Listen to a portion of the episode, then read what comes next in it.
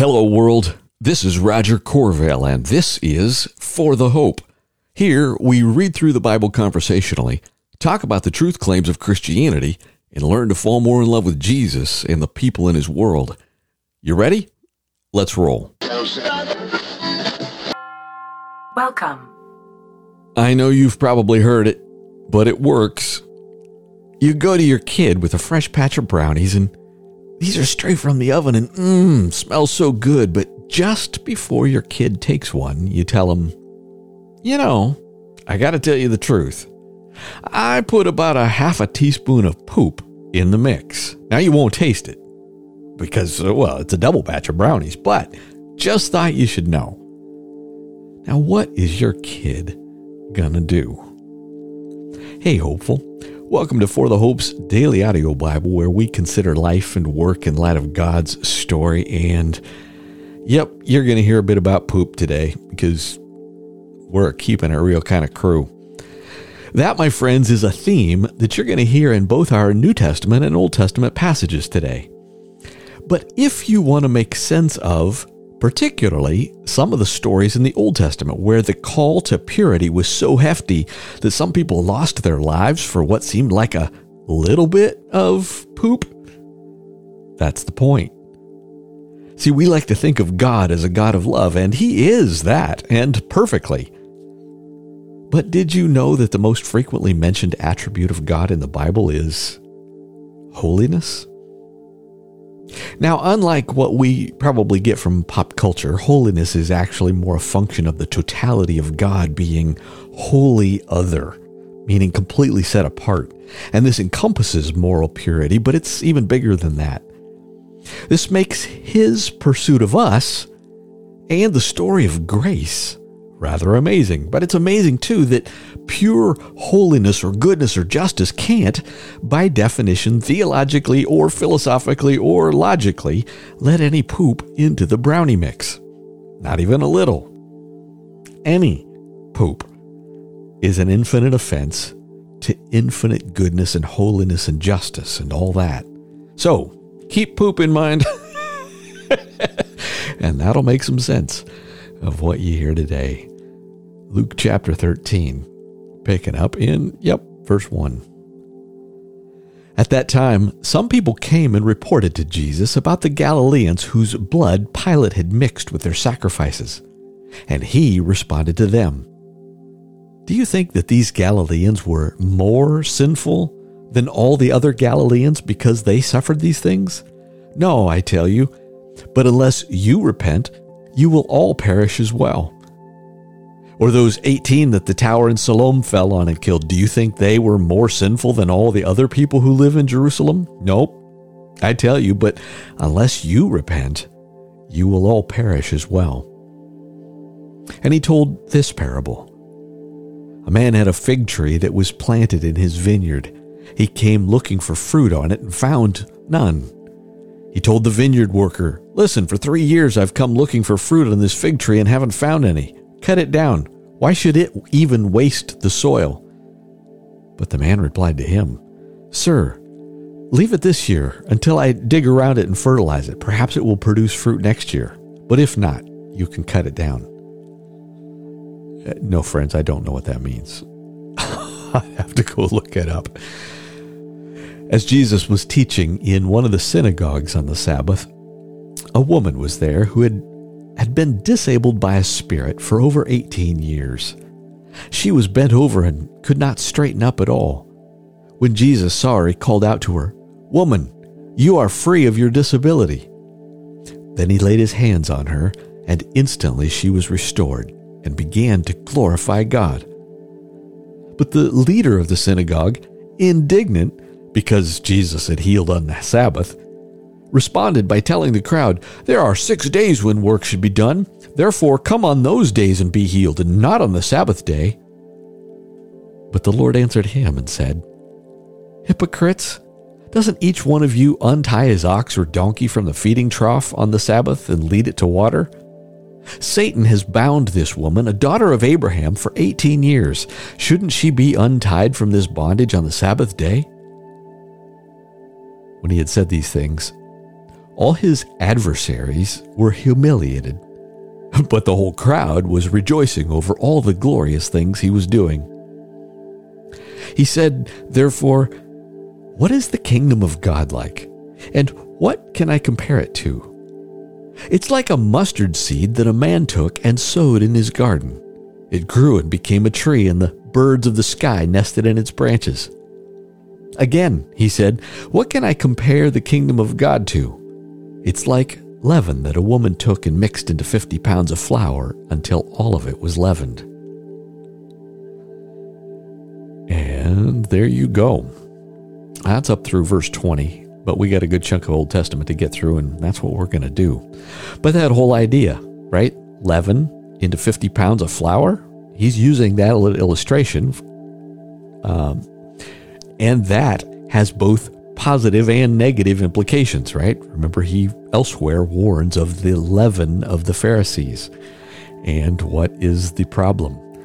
Well, to paraphrase or badly paraphrase Charles Spurgeon, the problem isn't untruth, the problem is almost truth.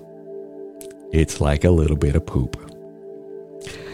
All right, as we turn back to Isaiah, you know, I've mentioned before that as the NIV Biblical Theology Study Bible outlines it, the first 39 chapters of Isaiah are the start with the problem of servanthood, and then most of it is the basis of servanthood, which is trust. And chapters 13 through 35 are lessons in trust, mostly failed ones. And we finished that section today, and I trust, pun fully intended, that you will hear what we're supposed to trust as we become poop rejectors. I'm just having too much fun saying poop on a podcast about Jesus. Isaiah chapter 20, uh, 32. Indeed, this is the righteous kingdom announced. I'll, I'll read you the little headings just to, so you can hear the separation. Indeed, a king will reign righteously and rulers will rule justly. Each will be like a shelter from the wind, a refuge from the rain, like flowing streams in a dry land, and the shade of a massive rock in an arid land. Then the eyes of those who see will not be closed, and the ears of those who hear will listen. The reckless mind will gain knowledge, and the stammering tongue will speak clearly and fluently. A fool will no longer be called a noble, nor a scoundrel said to be important. For a fool speaks foolishness, and his mind plots iniquity. He lives in a godless way and speaks falsely about the Lord. He leaves the hungry empty and deprives the thirsty of drink.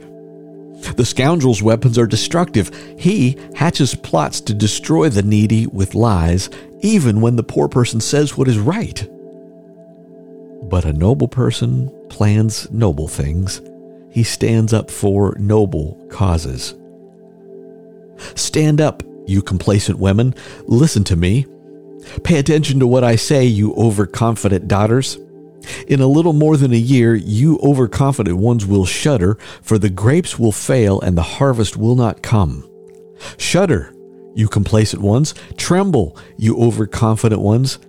Strip yourselves bare and put sackcloth around your waists. Beat your breasts in mourning for the delightful fields and the fruitful vines, for the ground of my people growing thorns and briers, indeed, for every joyous house in the jubilant city. For the palace will be deserted, the busy city abandoned. The hill and the watchtower will become barren places forever, the joy of wild donkeys and a pasture for flocks, until the Spirit capital S, until the Spirit from on high is poured out on us. Then the desert will become an orchard, and the orchard will seem like a forest. Then justice will inhabit the wilderness, and righteousness will dwell in the orchard. The result of righteousness will be peace. The effect of righteousness will be quiet confidence forever.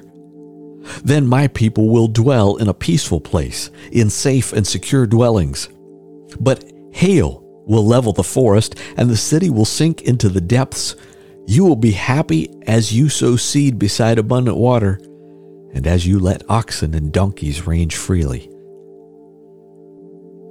the Lord rises up.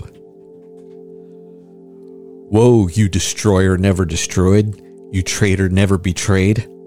When you have finished destroying, you will be destroyed.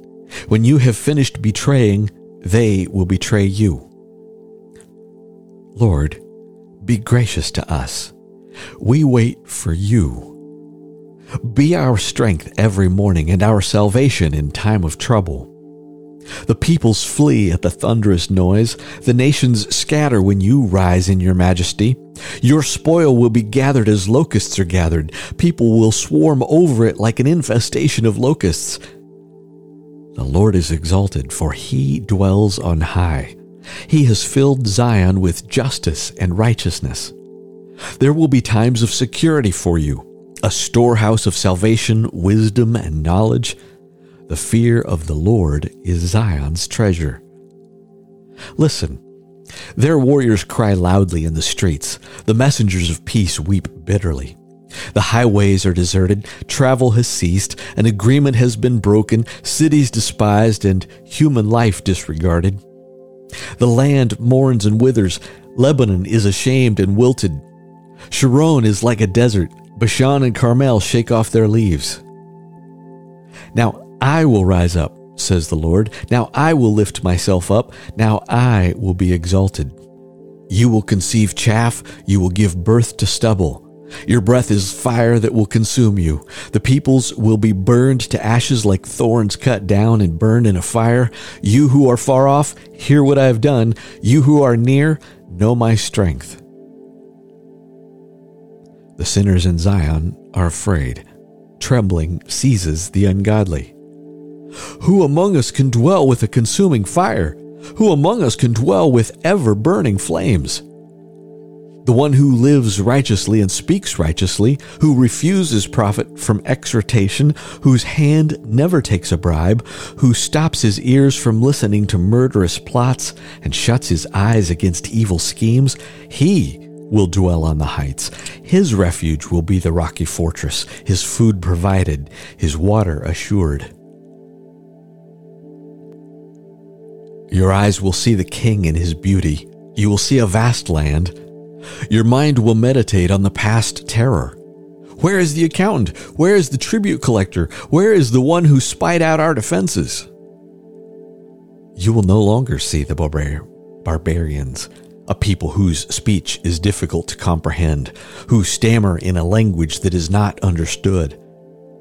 Look at Zion the city of our festival times. Your eyes will see Jerusalem, a peaceful pasture, a tent that does not wander. Its tent pegs will not be pulled up, nor will any of its cords be loosened.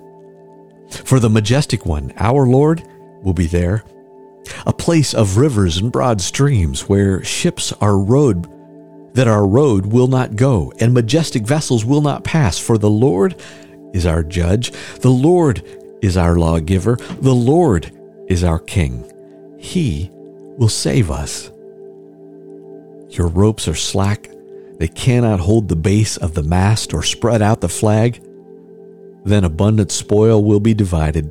The lame will plunder it, and none there will say, I am sick. The people who dwell there will be forgiven their iniquity. The judgment of nations. You nations, come here and listen. You peoples, pay attention. Let the earth and all that fills it hear, the world and all that comes from it. The Lord is angry with all the nations, furious with all their armies. He will set them apart for destruction, giving them over to slaughter. Their slain will be thrown out, and the stench of their corpses will rise. The mountains will flow with their blood. All of the stars in the sky will dissolve. The sky will roll up like a scroll, and its stars will all wither, as leaves wither on the vine and foliage on the fig tree the judgment of Edom. When my sword has drunk its fill in the heavens, it will then come down on Edom, and on the people I have set apart for destruction. The Lord's sword is covered with blood. It drips with fat, with the blood of lambs and goats, with the fat of the kidneys of rams. For the Lord has a sacrifice in Bozrah, a great slaughter in the land of Edom. The wild oxen will be struck down with them, and young bulls with the mighty bulls. Their land will be soaked with blood, and their soil will be saturated with fat. For the Lord has a day of vengeance, a time of paying back Edom for its hostility against Zion. Edom's strength. Well, pause. Remember, and I said this just a couple days ago, but remember, Edom were the descendants of Esau, right? Remember Jacob and Esau? And um, Esau sold his birthright for a bowl of soup and then was a poo poo head. Not that Jacob wasn't a poo poo head, just had to work in poop one more time. But that's Edom, who is going to experience judgment for fratricide. Edom's streams will be turned into pitch, her soil into sulfur, her land will become burning pitch. It will never go out day or night, its smoke will go up forever. It will be desolate from generation to generation. No one will pass through it forever and ever. Eagles, owls, and herons will possess it, and long eared owls and ravens will dwell there. The Lord will stretch out a measuring line and a plumb line over her for her destruction and chaos. What's that mean? Right? What's a measuring line or a plumb line? Well, it's how they made sure that walls stood straight, right? It's used as an image here of of moral purity, of keeping keeping the rules. No nobles will be left to proclaim a king, and all her princes will come to nothing. Her palaces will be overgrown with thorns, her fortified cities with thistles and briers. She will become a dwelling for jackals, an abode for ostriches. The desert creatures will meet hyenas, and one wild goat will call to another. Indeed, the night birds will stay there and will find a resting place. Sand partridges will make their nests there, and they will lay their eggs and hatch them, and will gather their broods under their shadows. Indeed, the birds of prey will gather there, each with its mate. Search and read the scroll of the Lord. None of them, not one of them, will be missing. None will be lacking its mate because he has ordered it by my mouth, and he will gather them by his Spirit. He has cast the lot for them. His hand allotted their portion with a measuring line. They will possess it forever. They will possess they will dwell in it from generation to generation. And finally, the ransomed return to Zion. The wilderness and the dry land will be glad. The desert will rejoice and blossom like a wildflower. It will blossom abundantly and will also rejoice with joy and singing. The glory of Lebanon will be given to it, the splendor of Carmel and Sharon. They will see the glory of the Lord, the splendor of our God. Strengthen the weak hands, steady the shaking knees. Say to the cowardly, Be strong, do not fear. Here is your God. Vengeance is coming. God's retribution is coming. He will save you. Pause. I just learned this. I think I knew it before, but the word vengeance, vengeance, avenge, revenge, uh, the root there is the word justice. So what's ju- what's God going to do? Ultimately, bring final and complete justice, for which I am again glad for grace. Then the eyes of the blind will be opened, and the ears of the deaf unstopped. Then the lame will leap like a deer, and the tongue of the mute will sing for joy. For water will gush in the wilderness and streams in the desert. The parched land will become a pool, and the thirsty land will become springs. In the haunt of jackals, in their lairs, there will be grass, reeds, and papyrus. A road will be there and a way. It will be called the holy way. The unclean will not travel on it, but it will be for the one who walks the path. Fools will not wander on it. There will be no lion there, no vicious beast will go up on it. They will not be found there. But the redeemed will walk on it, and the ransomed of the Lord will return, and come to Zion with singing, crowned with unending joy. Joy and gladness will overtake them, and sorrow and sighing will flee. And my friends, that gets us up through chapter 35. We will wrap up with um, the very briefest of a couple proverbs Proverbs 12 12. The wicked desire what evil people have caught, but the root of the righteous is productive. By rebellious speech, an evil person is trapped, but a righteous person escapes from trouble. A person will be satisfied with good by the fruit of his mouth, and the work of a person's hands will reward him. A fool's way is right in his own eyes, but whoever listens to counsel is wise. I love you, my friends. Amen. Amen.